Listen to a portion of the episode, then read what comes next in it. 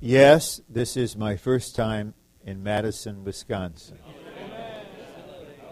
Of course, by now, the whole world knows that Madison, Wisconsin exists, but not for the real crucial reason that the Church of God is here. Amen. And that the flow of God is here. Amen. And that for some mysterious reason, and it is mysterious, that dear brothers and sisters, at least several hours' drive away, would decide to spend a weekend in Madison, Wisconsin. I believe it's the Lord drawing us into His name so that He may minister to us through His Word. This is what really characterizes the church God desires, and that characterizes the Lord's recovery, the name and the Word. This was the Lord's commendation to the church in Philadelphia, which was an actual church in today's Turkey, and in prophecy represents the recovered church, the church God intends to recover. And He said, "You have kept my word and have not denied my name." So that's all we have to offer anyone. Uh, we don't exalt or uplift any person, uh, any name. Rather, we all exalt the precious name of Jesus, Amen. The God-exalted one. Amen. And we meet in His name with His word, basing every teaching and testing every experience by the infallible, God-inspired Word. This weekend, the conference will have a very sharp focus, actually on a single verse, but we may say on three verses in Colossians three, which I'll read. Then we'll go on with some necessary uh, opening fellowship. Then we'll begin to journey through the outline. Verse fifteen, let the peace of Christ arbitrate in your hearts. So God is obviously very concerned about our inner being, that the peace of Christ would rule, to which peace also you were called in one body. Uh, we were called to peace in the body of Christ, of which we're members, and be thankful. Let the word of Christ dwell in you richly in all wisdom, teaching and admonishing one another with psalms and hymns and spiritual songs, singing with grace in your hearts to God. There's our inner being again, our hearts. And grace is the triune God in Christ for our enjoyment. Then in verse seventeen we have the overflow or the issue of the word of Christ dwelling in us. And whatever you do, in word or in deed, do all things in the name of the Lord Jesus, giving thanks to God the Father through Him. This is not a central truth, but it is significant that in the span of three verses, Paul says, be thankful and giving thanks to God the Father through Him. This is a little footnote. It's a comment about this generation in which we all are, but it's not a generational comment. I believe we can say we live in a thankless generation. The gimme generation. But a person who's one with the Lord, who's filled with the Lord, who's governed by the peace of God, who is indwelt by the word of Christ, who lives in the name of the Lord Jesus, he is thankful to God. Aren't you thankful that you're saved? Amen. That you have the life of God? I, I've never, I don't think I've ever met you two brothers. I assure you, I love you very much. Because we're brothers, we're born of the same Father God. We have the divine life. Aren't you glad the Lord has preserved us unto this hour? In spite of our weaknesses, in spite of all the things that have happened, we're no better than others, but the Lord has had mercy on us.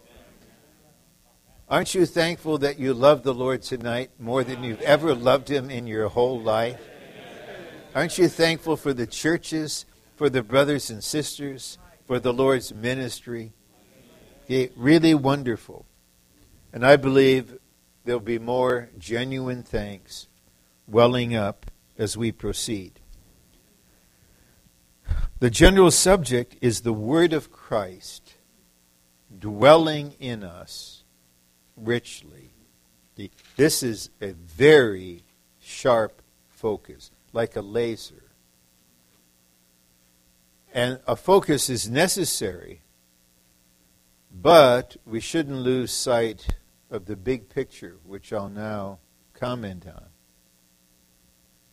The universe exists, and we exist, according to Revelation four eleven, because of God's will. And God's will is to have in Christ, with all of His redeemed people, a corporate expression of Himself in glory. This is God's eternal purpose, to have a corporate expression, a glorious expression, in probably tens, hopefully hundreds of millions of redeemed, regenerated, transformed, built up, glorified sons of God. And in God talk, the bride includes male and female believers, and sons include male and female believers. Just in case at the universe, you know, the, the U of W has put kind of, uh, you know, gender thoughts in you. May the Lord wash you. God is all-inclusive. We're all part of the wife, and we're all sons of God. Amen.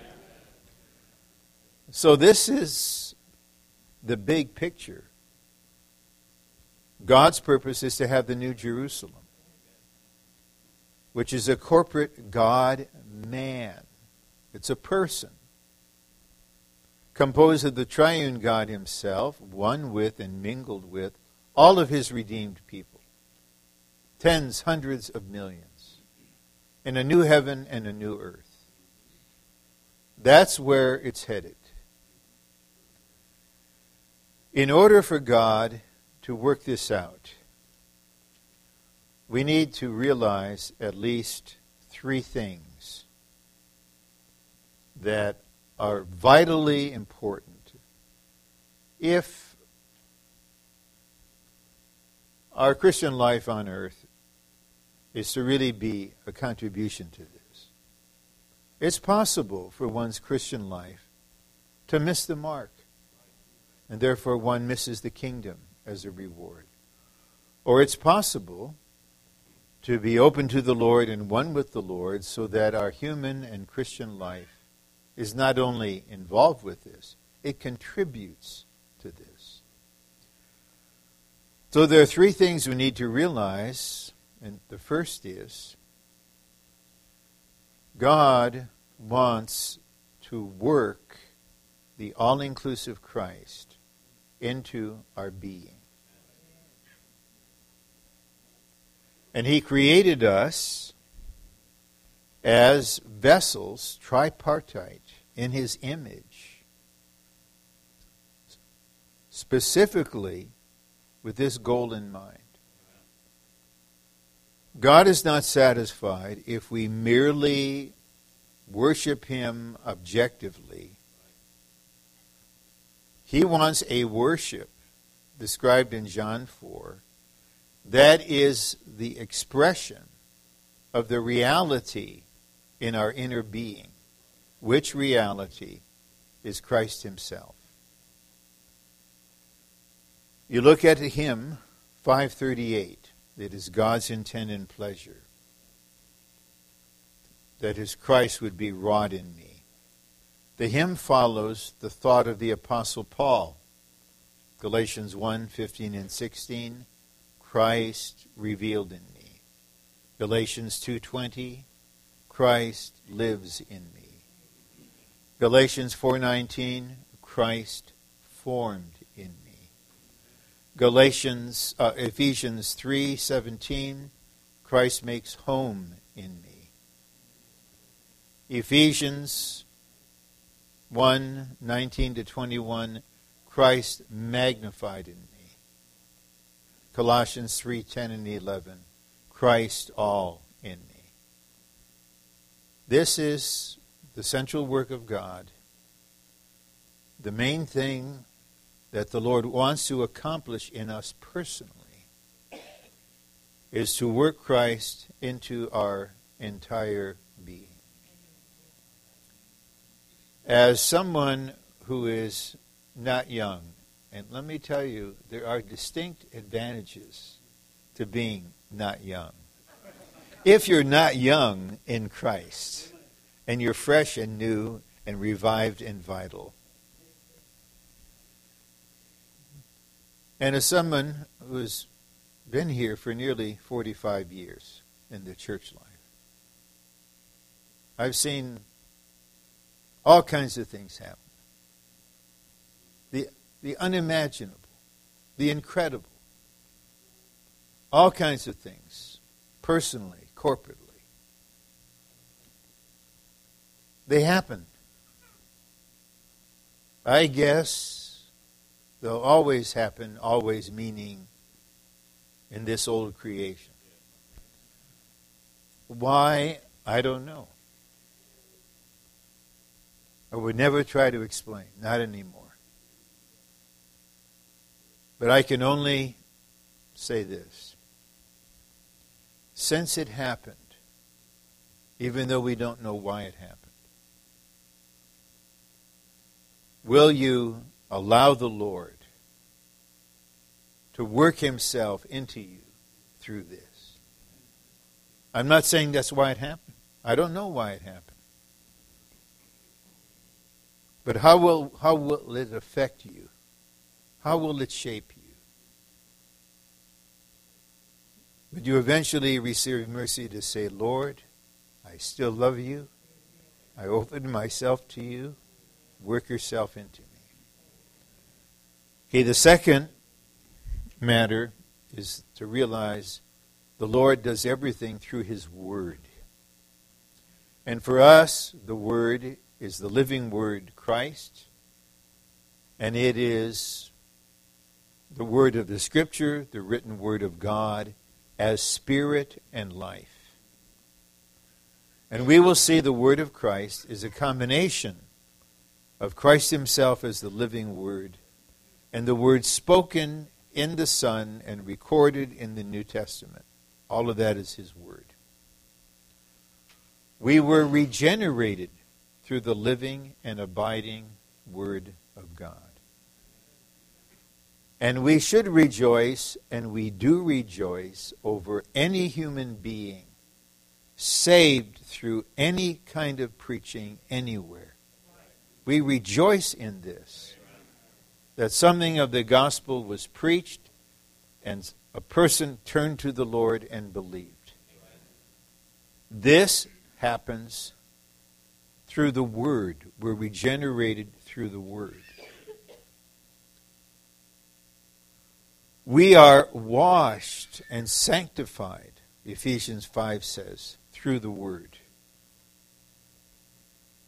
The Word of grace builds us up.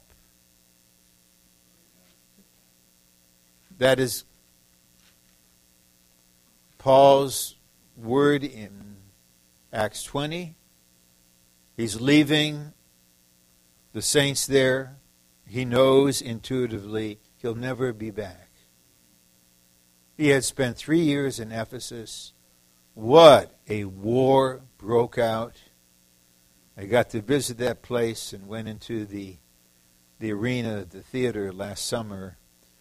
Um, no riot, which was uh, okay. And then he said, I'm going. You won't see me again. I commend you to God and to the word of his grace, which will build you up. The word builds us up. The word ministers life to us. The word enlightens us. The word supplies grace to us. When the Lord Jesus returns, his name will be the Word of God. Amen. And he will destroy the enemy by the breath of his mouth.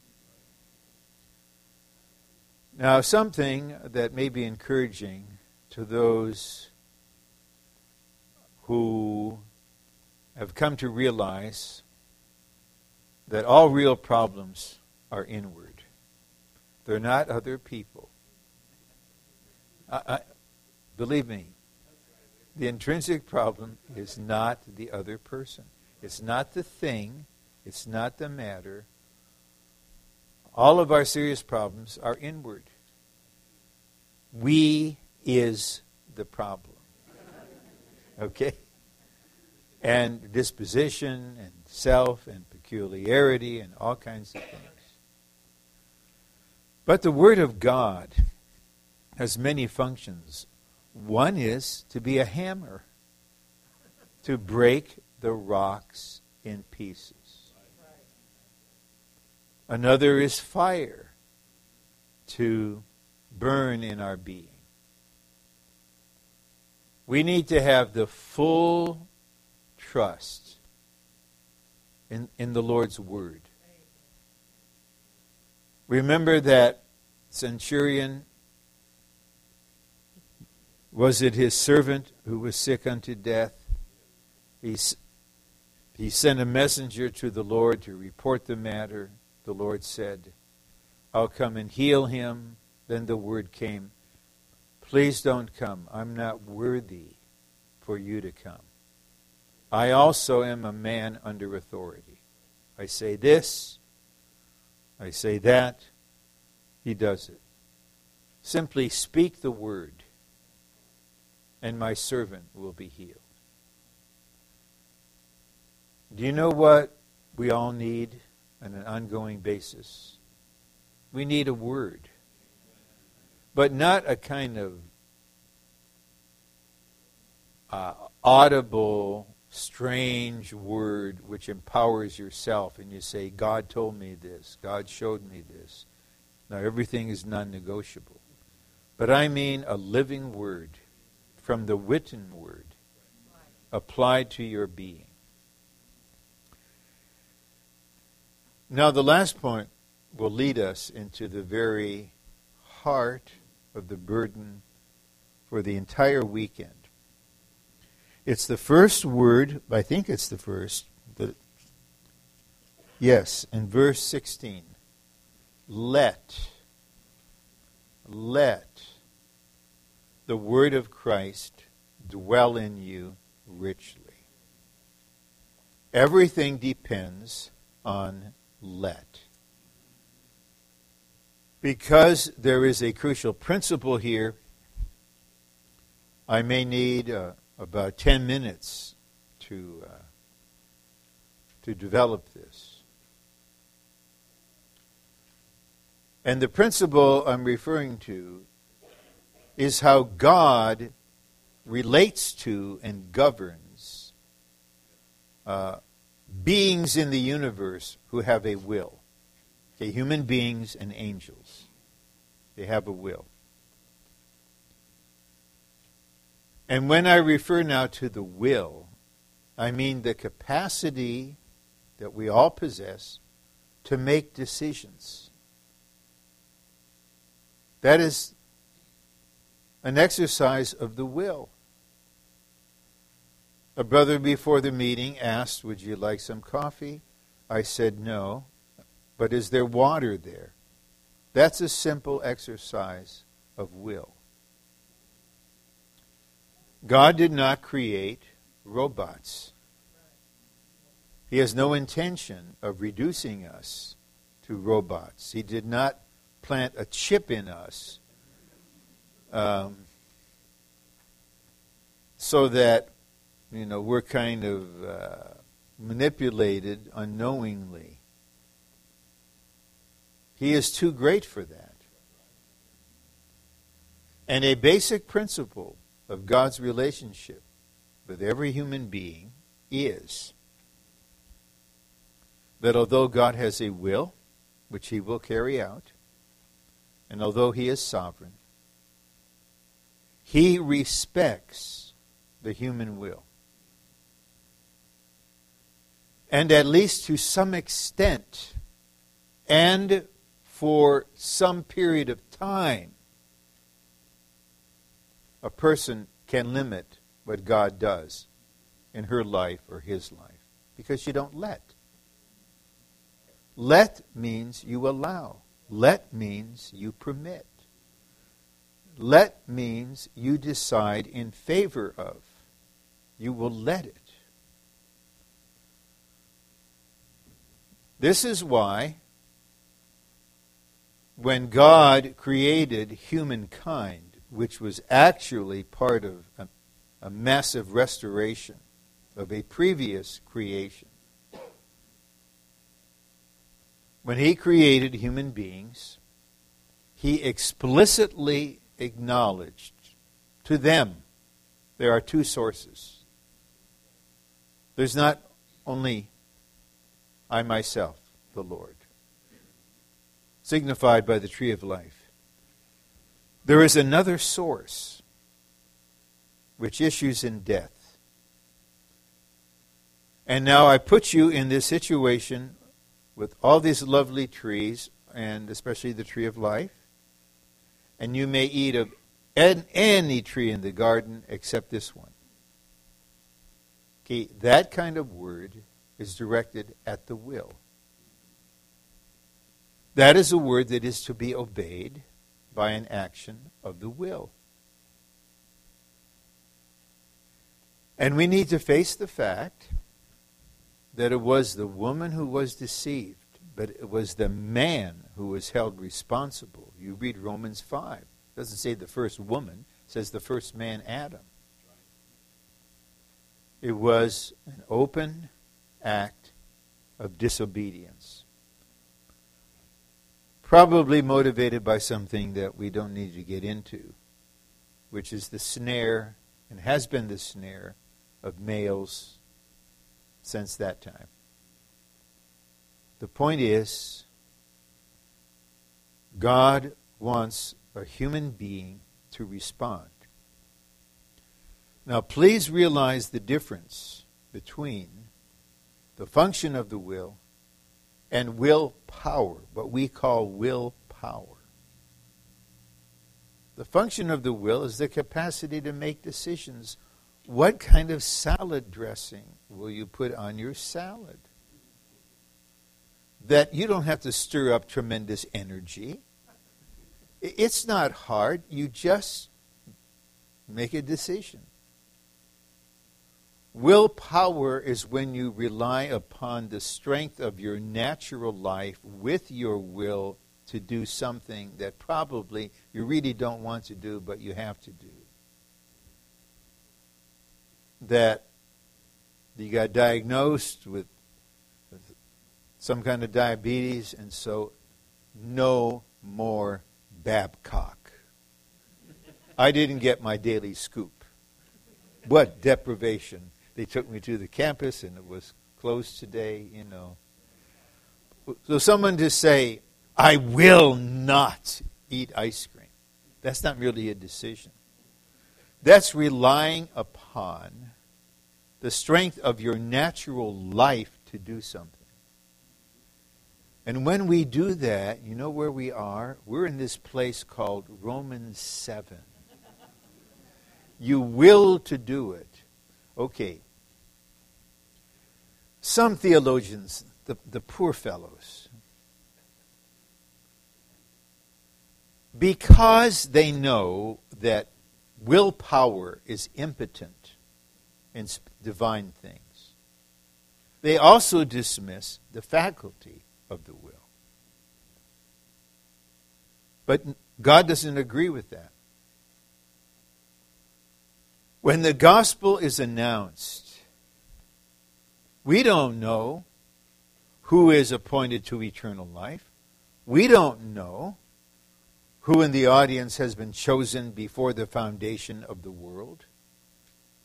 But the gospel is announced, and some respond and some do not respond.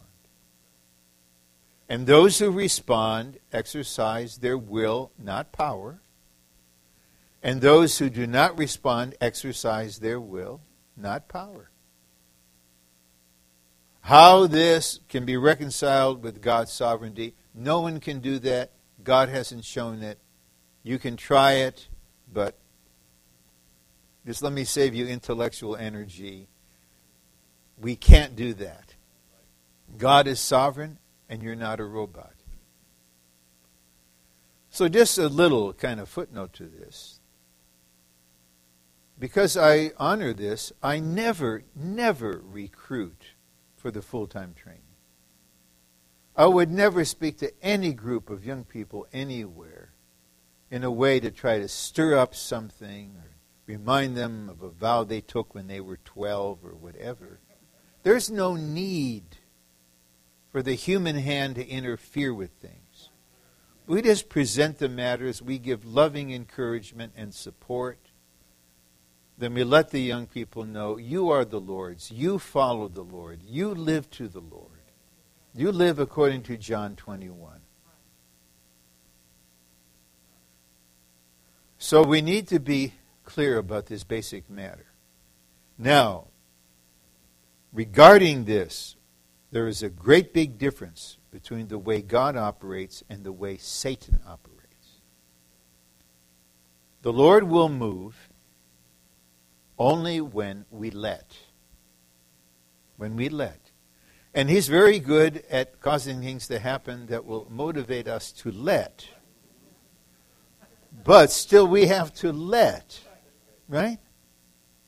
So I heard a sister testify today how she got from Eugene, Oregon to Champaign-Urbana. That involved letting. Surely it involved letting. But, the, but God will not move when we are passive. He will not.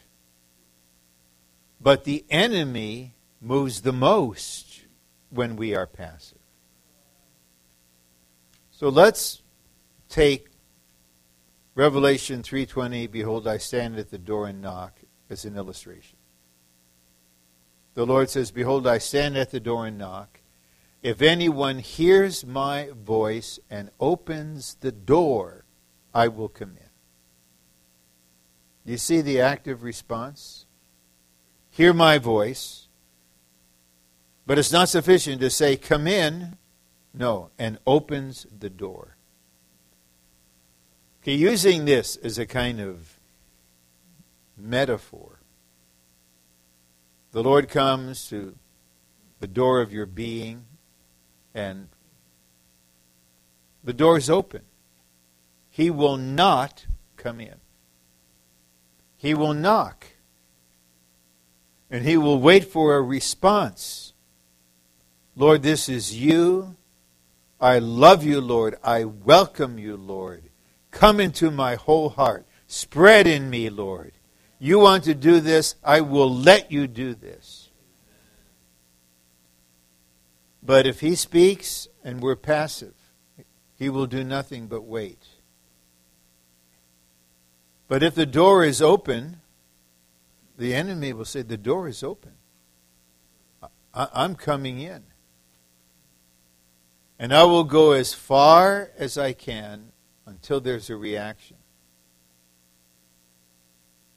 If we don't let, if we have a habit of not letting, we can waste years. We may excuse ourselves by likening ourselves to the paralyzed man in John five. The Lord came to him. Do you want to get healed? Then he gives his excuse. I have to, I have to wait for the jacuzzi to get going, for the angel to stir up the water, then someone has to carry me in. But then the Lord, he spoke to him, and he had to respond, to take up his mat.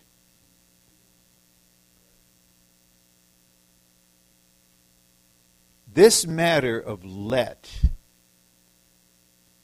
uh, this is not too much to say, will determine your spiritual progress in your whole life. You will determine how much the Lord grows in you. You will determine how much Christ will make his home in you. Because look at something obvious. Please don't be bothered by something obvious. Certain things in life we have to do all by ourselves. Like your breathing. Do you have a surrogate? You're breathing. I can't breathe for you. No doubt you had some kind of nourishment today. I, I ate, I don't know how to talk Wisconsin. I know a little bit how to talk Minnesotan. But then I had someone tell me that's, that's the wrong accent. And I said, you betcha, okay. But we went to the old-fashioned. And I had fried cheese curds. Right?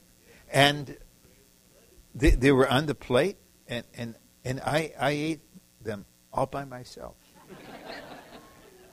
And there were two kinds of sauce. There's this tiger sauce and dressing, and there's the ranch dressing. And I had to make a decision. Ranch, tiger, tiger, ranch.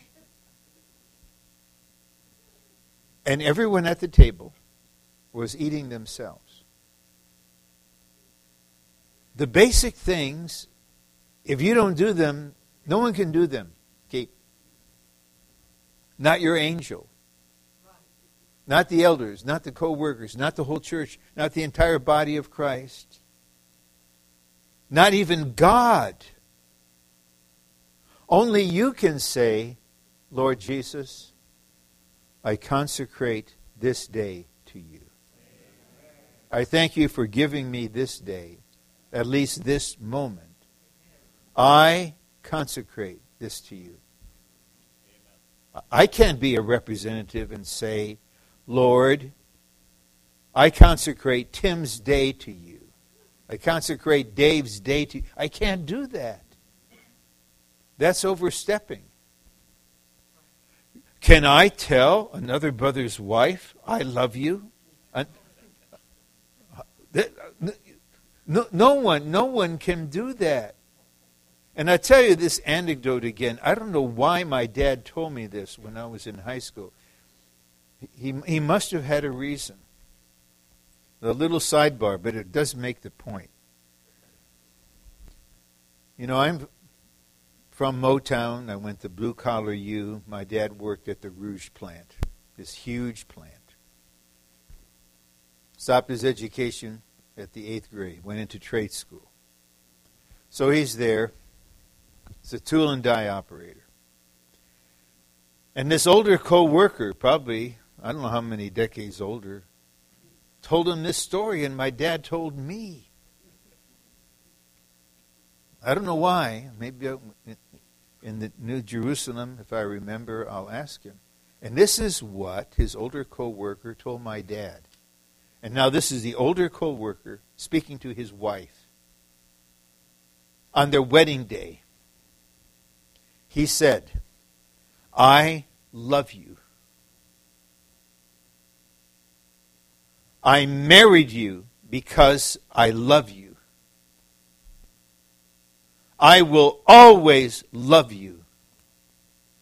And I will never say this again. One, I love you, to govern their whole married life. So she has to live on the memory of that. And I believe of the four statements, the fourth was the strongest. For some reason, he, he just felt uneasy with this I love you stuff.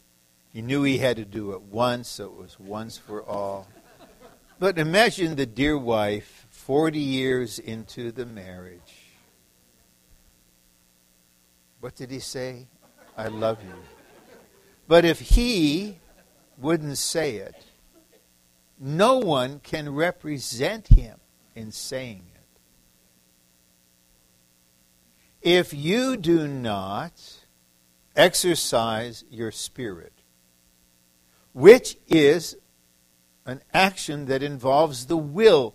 Exercise always involves the will. You can never exercise because you feel something or because you have thoughts on its benefit. You've got to decide to do it, probably in the face of feelings that that's the last thing you want to do. I don't know. I, I traveled with a brother recently. Of course, he is a great deal younger than I. I. I just marveled. We had to get up early in the morning. His alarm goes off, and he's up. My alarm goes off. This is only the beginning of the struggle. There's a reason there are snooze buttons. You know. But the point is, every day is an action of the will to decide. Now, we have the all-inclusive Christ embodied in His Word, ready to be everything to us, give everything to us, do everything in us, but we have to let. To let. That's what it says. That means we need to have a realization, a desire, an exercise. Not just one time. On the day you got married, you say, I love you. Day after day. Okay. You have something like this. This is a BlackBerry Bold. You know, it, it doesn't just get phone calls. It gets email. It doesn't just have an email function. I got iSilo in here. And then you go to iSilo, you have the Bible. So now I get up and it's early. I've made the decision to... And then, this is not far away. And so there's this question. I wonder what emails came in over the night. So should I power it up and go to uh, Gmail and then to L S M mail? If I do that, if there's no interesting mail, that's not so bad, but then you get into things and a half hour later. Or I can just scroll to the left, click iSilo, click the Holy Bible, and continue where I left off. Okay, no one can do it for me. You can pray for me if you have the leading to, but you can't do it. We have to let. This does not involve power of the will. It involves a decision. Lord, you've given me today. I give you this day. Now I will let you work yourself into my being today. And I, I pray for it. I'm going to pray Ephesians three. I want you to do this. I will let you do it. So, this is our key word. To let. When we, okay, there's one other thing you need to realize. Why, what is the main reason we don't let? I would suggest there are two main reasons for all of us. The manifestation may differ according to our situation and age and health and who knows what. One of the reasons is distractions. We're just distracted. The other reason is death in our being. Our body is a body of death. And death means being passivity, being passive in relation to the things of the Spirit. That's death. So you just don't have any feeling, you just don't have any energy, you just don't want to, you have no interest. That is death. To let, the act of letting is an act of reigning in life over death.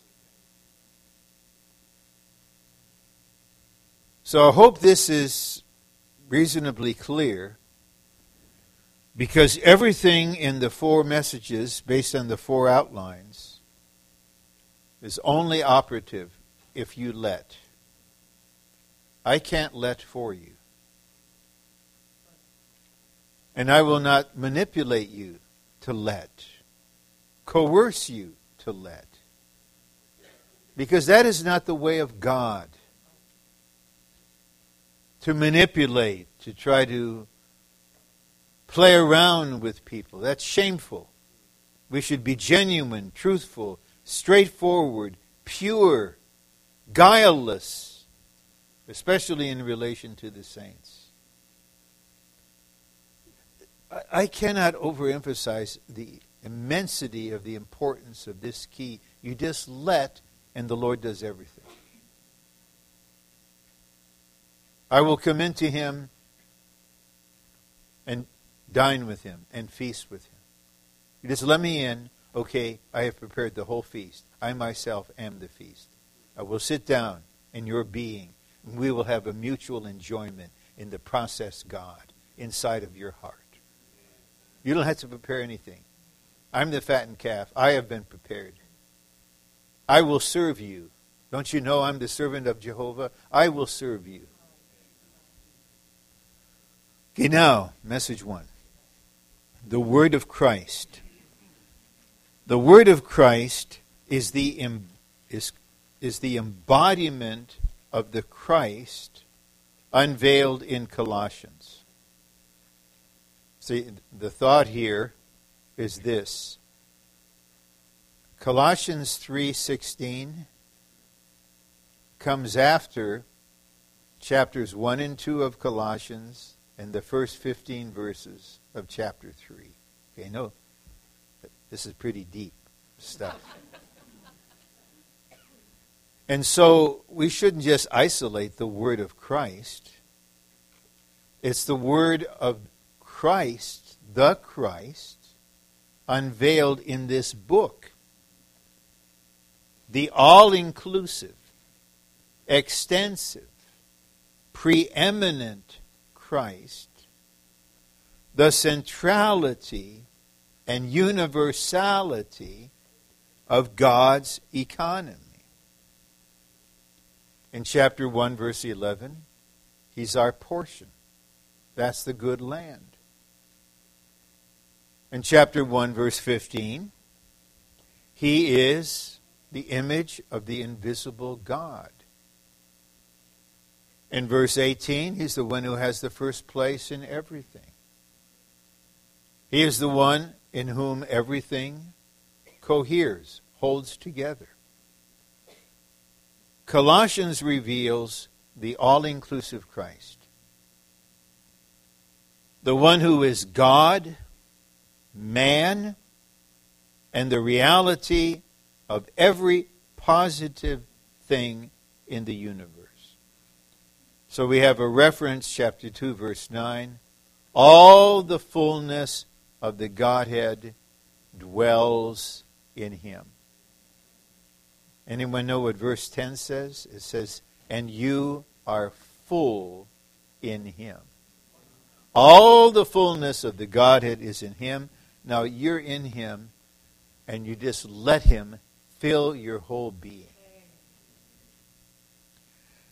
And sixteen and seventeen, Paul is referring to things like the Sabbath, the annual feasts, the new moon. And then he says, these are shadows. The reality is Christ, and the principle is God created the universe in such a way that every positive thing is a type of Christ. So the sun, the S U N, is not the real sun. Can you not testify that the real sun is the sun of righteousness with healing in its wings?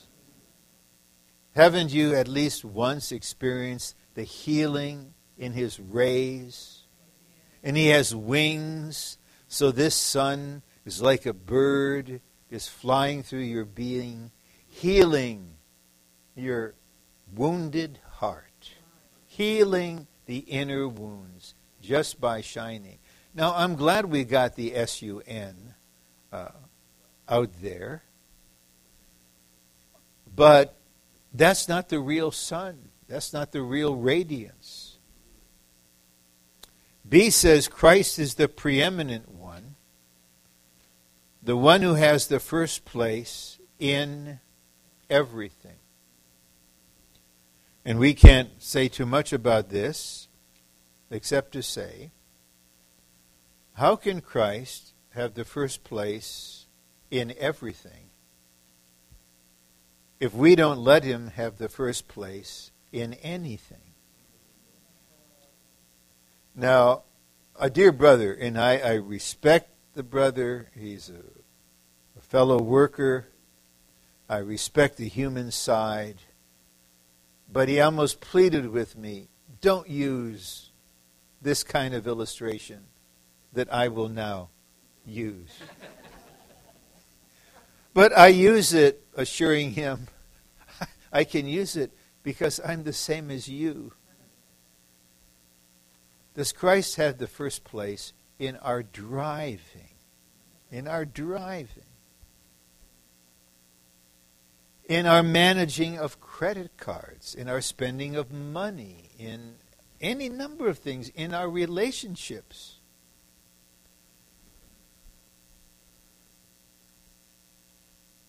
But this is God's view, and God is working on us our whole life to attract us to Christ in such a way that he'll be the first in our personal universe. Oh, I would never touch the love of Mama Bear for Baby Bear. We know the husbands have learned, and we've long since acquiesced to this fact. Yes, wife, you love us, but you love the kids more. We understand. They came out from you. Okay. But what about the Lord's word? He who loves son or daughter more than me is not worthy. I mean, even represented by the small number here, there's a lot of grief, a lot of grief over sons and daughters. And after a, a training message in which the speaker was illustrating anxiety, you know, being anxious, and being anxious for your children, a brother came up to me. He said, "Are you anxious about your children?" Of course, they're all middle age. I said, no. I just agonize. over them. You agonize. You grieve.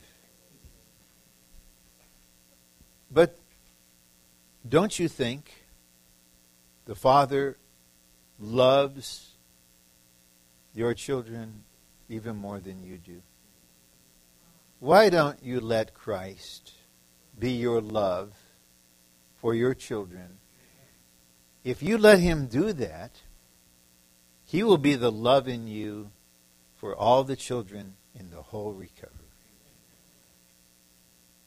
Okay, the all-inclusive, extensive Christ is the centrality, the center, universality, the circumference of God's economy.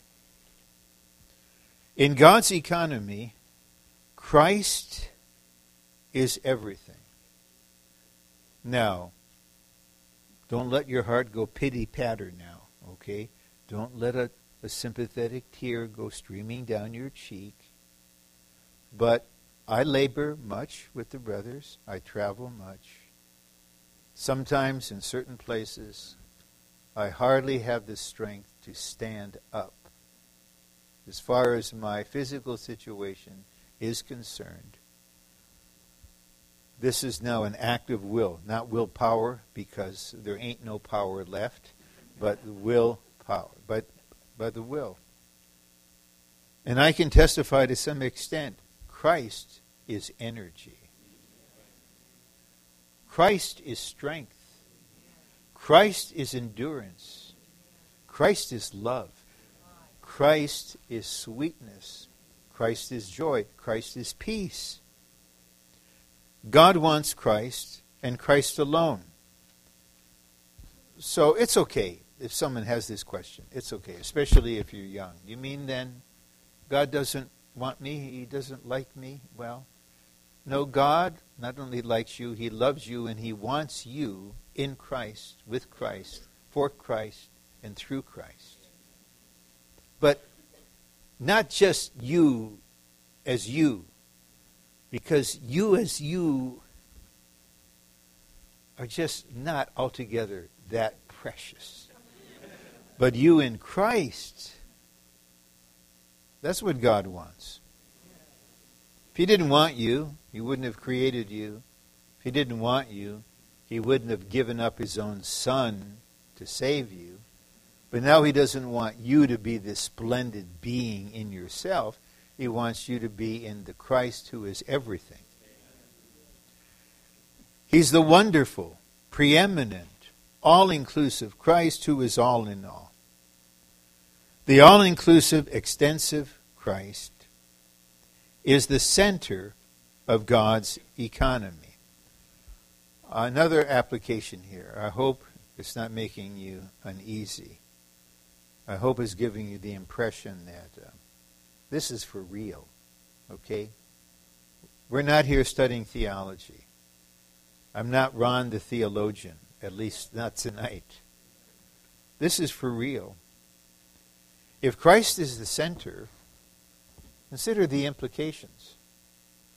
That means you're not. Okay, you're not.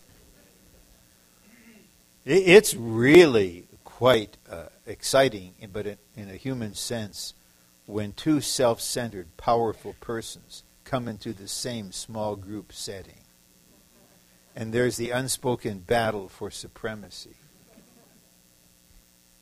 But it's not only that you're not the center. What is your center? I, I'm not young. My life is in the Lord's hands. If the Lord's coming is delayed fifty years, I'm probably not going to be speaking at the seven feasts at the age of one hundred thirty something. Should I end up my life with health being my center? My health, my health condition. And about diet related to health and organic this and that related to health? Should that be my center? Should my grandchildren be my center? I have three lovely grandchildren. They probably not will not win Nobel Prizes. They are part of billions of children in the world. They're precious. Will the price of gasoline? I drove by, I said, gas is so cheap here, three forty-six a gallon. Should that be the center? Should the stock market be the center? Should the condition of the church be the center? Should your condition be your center? Okay, now you're really getting inward. So you're studying all the ministry on disposition, and you're sending me emails. How to, how to deal with peculiarity. Now I'm getting emails. How can I be buildable? Please tell me how to be buildable. Sister, actually, you really do not want me to tell you how to be buildable. Uh, it, and so it's so easy for things other than Christ to be the center. But God's intention is that Christ would be the center. And God's dispensing is altogether related to Christ and focused on Christ. So it's so simple. Day after day, I suggest, and I have this practice, you get up, you begin your discourse with the Lord, you just say, Lord, I turn my heart to you. Amen. This simple matter means you're the center. My heart is turned to you. It's not set on anything else. I open my heart to you, Lord. I turn to you, I draw near to you. With my turned and open heart. And now I pray, today, strengthen me with power through your Spirit, into the inner man, make your home in my heart. Do this for the body. When you do this, you get dispensing. But when we're centered, even in our prayers, we can pray about all manner of things without being centered on them. We need to cover all kinds of situations. But sometimes when we pray, we center ourselves on the thing. We're drawn into the thing. It's worse than when we started to pray, because we prayed without Christ being the center. But when He's the center, we get the dispensing. I don't know about you, although I kind of think I might know something. This is positive. But right now, I'm enjoying dispensing. Amen. Praise the Lord. Amen. Like, this is for real. Okay, God's intention and His economy, this is three, is to work the wonderful, all-inclusive, extensive Christ into our being as our life and our everything. Do you know what you need the Lord to be? If you do, ask Him. Most of the time, I don't know what I need. So I'd rather say, Lord, minister yourself to me according to your understanding of what my situation is. You know. And He wants to be our life and our everything, so that, for what? So that we may become the corporate expression of the triune God. Um, you know how you're going to end up, what, will be, what your destiny is? There will be a new heaven and a new earth. And at the center of this new heaven and the new earth will be the New Jerusalem, not a physical city, but a corporate God-man, composed of untold millions of glorified believers. And you will be one of them. You'll be there. You will be recognizable, because the Lord will not throw away His creation. He will redeem and uplift His creation. So we'll recognize Brother Nee. We will meet Brother Nee. We will be there. And we'll recognize one another. But if your mind is being renewed and you're being centered on Christ, you'll be very happy to be one, let's just give a conservative estimate, of five hundred million sons of God in the New Jerusalem. and I'm not special, that I'm not more spiritual than someone else. I'm not closer to the Lord. There's no sign that there are degrees of glory in the New Jerusalem. That's a kingdom matter, as a reward. In the New Jerusalem, everyone is perfected, everyone is matured, everyone is glorified. That's why there's a time for us to contend for the truth with the opposers, especially they oppose the high peak of the divine revelation. But I realize that, okay, man, you, you, you've got all these doctor's degrees, and you're in your mind, and you're arguing, and no one can subdue you. Let me just assure you, in the rest of your life, plus after the rest of your life, plus one day, your life, the remaining years, plus one day, because that's a God day, you will believe exactly the same as all of us.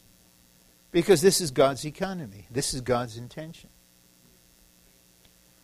And it's such a relief to not to want to be spiritually unique. Right. Right. It, we, we weren't created for this. We weren't redeemed for this. Our goal is to be corporate in our being. And this is real. It's, Paul says, rejoice with those who rejoice. Personally, you have no reason to rejoice. Actually, your situation is discouraging. But you're part of the body and someone is rejoicing, you rejoice. Weep with those who weep. Your environment may be quite encouraging. Why would you weep? How could you weep? But you're part of something corporate. You sense the pain, the grief, the loss, and you weep. This, this is to bear one another in love. This is to live a corporate life. That's the goal. And that corporate life expresses the triune God. And when we touch it, we realize this is why I exist. This is why I was saved.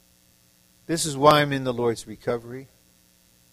This is why I will let the word of Christ dwell in me. I will let it dwell in me for the body of Christ. I will let it dwell in me for the churches in Wisconsin. I will let it dwell in me for the young people in the full-time training.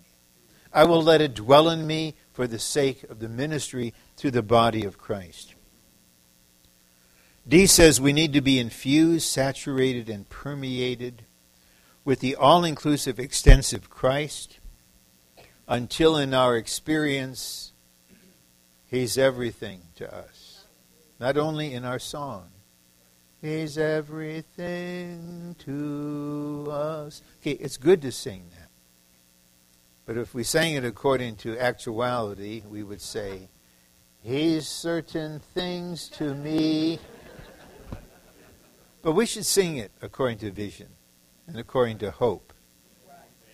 But this has to actually start happening. I mean, like, it has to happen. If it can happen in one person in a country, let's say someone would be in Bulgaria, living in Sofia, Bulgaria. And she, like Sister Barbara, was like this. Or he is this kind of person. That person is a channel to open up the whole country to the experience of Christ. The work has its part. The ministry has its part. Nothing can replace the channel that a brother or sister may be, because they let this happen to them. And they realize that there is a price to be paid for this to happen. And they're not daunted by that. They want to be infused, saturated, and permeated with the all-inclusive, extensive Christ until in our experience, He's everything to us. Brother Lee wrote hymn five hundred ten. That is not theory. That hymn is not doctrine. That hymn is a testimony of the being of a brother in whom Christ is everything. And we want to be that. Not that we will have a reputation for being that, but for the body. The all-inclusive, extensive Christ is in us, but we need to know Him, be filled with Him, be saturated with Him, and be absolutely one with Him.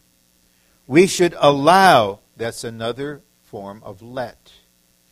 We should allow the all-inclusive, extensive Christ to fill our whole being and to replace our culture with Himself. Culture is put on this outline deliberately because there is a culture war taking place, even within the sphere of the Lord's recovery. Not outwardly, but inwardly. Who, in fact, will live Christ and not culture? Who, in fact, will live in Wisconsin for forty years and never become a Wisconsinian in culture? This is crucial. Otherwise, on the surface, we'll have all these people together, but intrinsically, there'll be this disparity.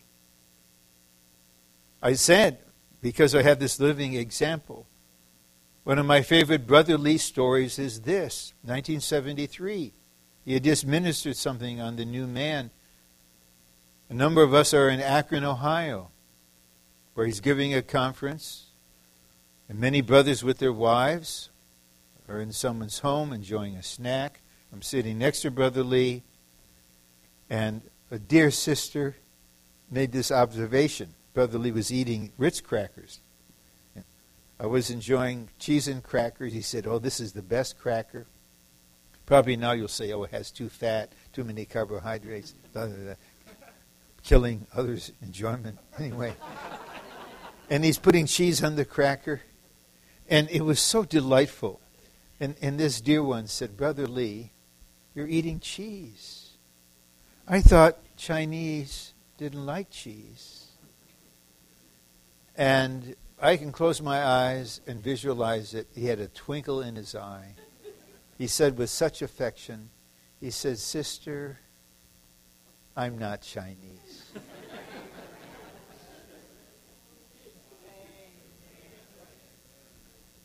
That's why the Lord could use him to open up this country. And so when I grow up, maybe I could be visiting in some country, enjoying the native dish. And a dear one will say, "I thought Americans didn't like that." I won't imitate. I won't take the way of imitating. That's unreal. I won't settle for that. I can't. But one day to say, "Sister," just with the right inflection, "I'm not an American. I'm not a Mexican. I'm not Japanese. I'm not German. I'm not Russian. I'm not Irish. I'm not Southern, man. I'm not Nigerian. I'm a Christ man." Amen. The more Christ replaces our natural life and culture with Himself, the more we will be able to declare, "To live is Christ."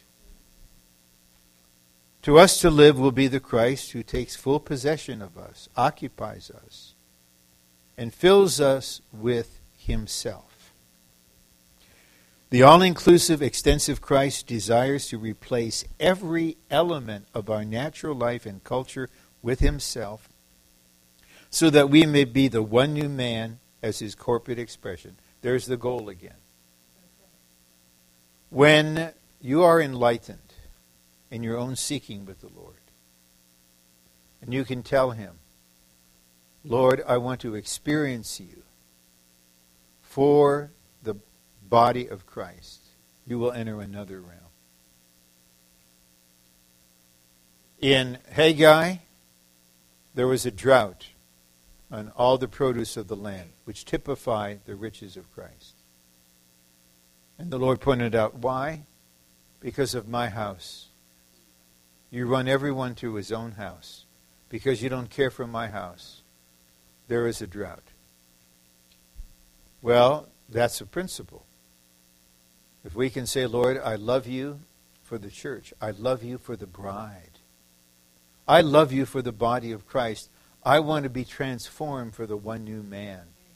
I want to go to the training and be trained, F T T A or middle age training, not just for myself to be perfected, but for your corporate expression. This touches his heart very much. Okay, the word of Christ is the word spoken by Christ. In his New Testament economy, God speaks in the Son. The Son speaks not only by himself in the Gospels, but also through his members, the apostles and prophets in Acts, and the epistles, and in Revelation. All these speakings can be consent, considered the word of Christ. Thus, the word of Christ includes the entire New Testament. So the word of Christ is the word spoken by Christ directly. It's the word spoken in the New Testament. We will see very shortly. It's Christ himself. In Colossians, the word is for revealing Christ and his preeminence, centrality, and universality. Colossians is focused on Christ as our head and our life. And Paul's concern in Colossians is for the revelation of Christ unto the full knowledge, unto, unto full knowledge. For this, we need the word of Christ. I'd like to make a suggestion. Uh, don't do it as imitation. Don't do it because it's a, it's a suggestion. You may want to bring this to the Lord and see if he would lead you to do it. If you would get, and I'm referring to the English for convenience, if you would get a pocket New Testament, text only, four hundred fifty pages of text. If you read fifteen pages a day, you can read the entire New Testament in a thirty-day period. That is a month. You may want to read five pages in the morning, five in the afternoon, five in the evening. Uh, if you can stay awake in the evening. Uh, I know whereof I speak. To do this every now and then gives you a broader view. It helps you see the connection between things. It opens your being for the Lord speaking. How long does it would it take to read fifteen pages? Um, maybe close to thirty minutes. So you divide it up into ten-minute segments. I don't know if you can get ten minutes. Let's be realistic. But please consider reading the Bible more. However much you're reading, read a little more. Uh, if you're already reading at the, at the pace recommended, then I'm not going to heap a burden on you. I, I know the practicalities of our human and spiritual existence. I don't want to heap burdens on the saints to add to all the things that they're trying to do. But consider this. If, we, if within the next year, the Lord might give you a thirty-day period where you could work this into your schedule, I believe you will be very blessed. The important thing is, there's an intrinsic connection between the written word, which is spirit and life, and the living word, which is Christ. The more I take in the written word, the more I take in Christ. The more I enjoy Christ as the living word, the more I recognize my need for the written word. Okay, this is practical. If you feel you can't do it in a month, how about three months? Five pages a day. You could read through the New Testament text four times in a year. When was the last time you read through the New Testament four times in a year? This is not going to be interrogation time, so don't worry. Even once. The Word of Christ is actually the person of Christ. Paul almost personifies the person of Christ. He tells us to let this Word dwell in us, as if it were a living person. I mean, I would never say to the brothers, let the glass of water dwell on the table. It just, it's awfully dramatic. Uh, let the watch. Let it, let it dwell in my pocket. It's ridiculous.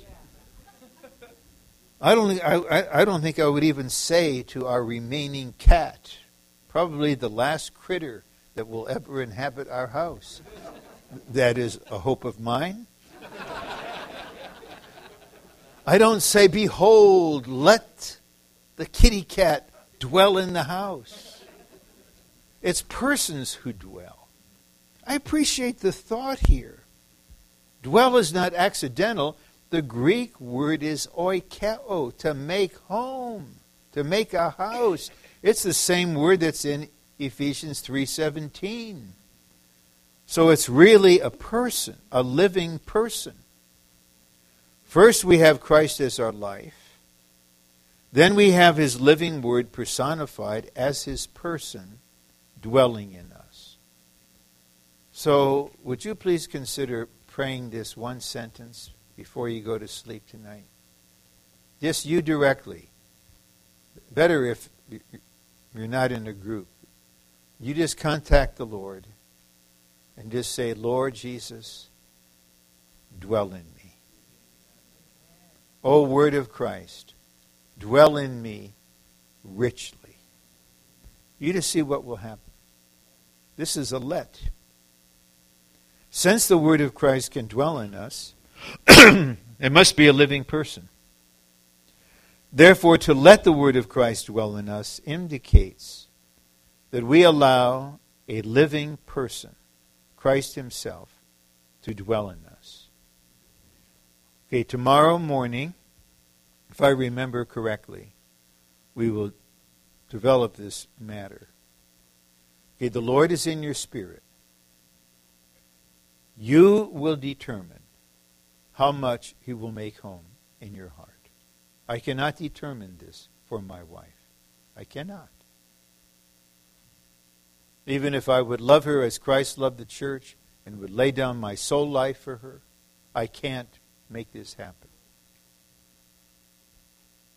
I'm talking about a very real, actual, ongoing experience that's progressive, where Christ as the Word is actually spreading into your mind, into your memories, into your imagination, into your thoughts, into your concepts. He's actually spreading into the whole realm of your emotions. Many brothers have the emotional room sealed shut.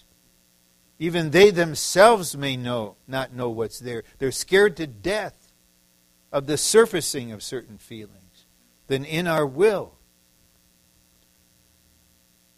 So this, we need to have a let, because this is what God wants, and this is what something in us resists. The Word will deal with the resistance if we simply let. To let the Word of Christ dwell in us indicates that we allow a living person, Christ Himself, to dwell in us. In my travels, I'm often told by the dear saints, they are so sincere and they're so loving. Just make yourself at home. Okay. Well, suppose I'm a guest in your home. I go to Greg Downs' home in Milwaukee, and he says, make yourself at home. I said, okay, I'm going to take him literally. And then the next morning you see me carrying in some buckets of paint. And you say, what are you doing? He said, well, I, I don't like the color of my room. And uh, prob probably your teenage daughter is going to fear and tremble because she gave me up her room, and I, I don't like those pictures on the wall at all. And the furniture, you said make myself, you, you said make yourself at home. Well, I meant it symbolically. I meant it metaphorically. No, if I'm to make myself at home, I mean, if I were really to do this, okay, I, I need bookshelves. I need bookcases. You don't have enough bookcases.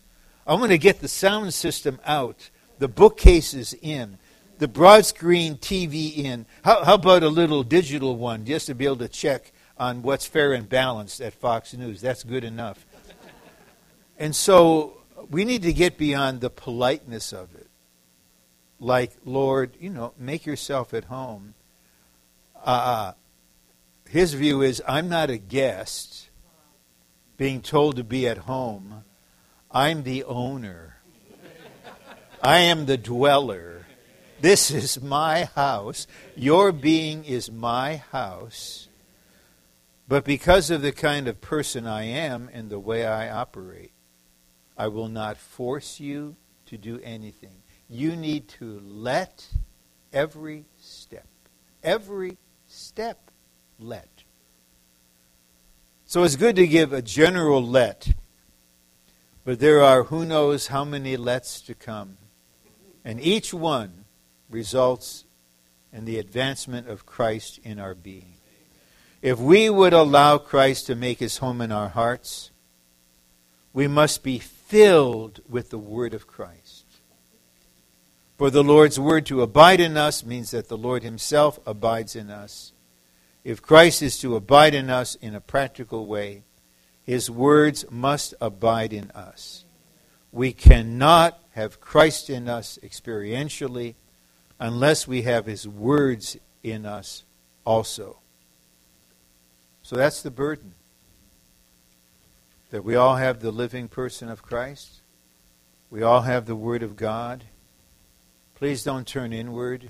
Try to analyze where you are. Just turn to the Lord and just say, I let. How precious.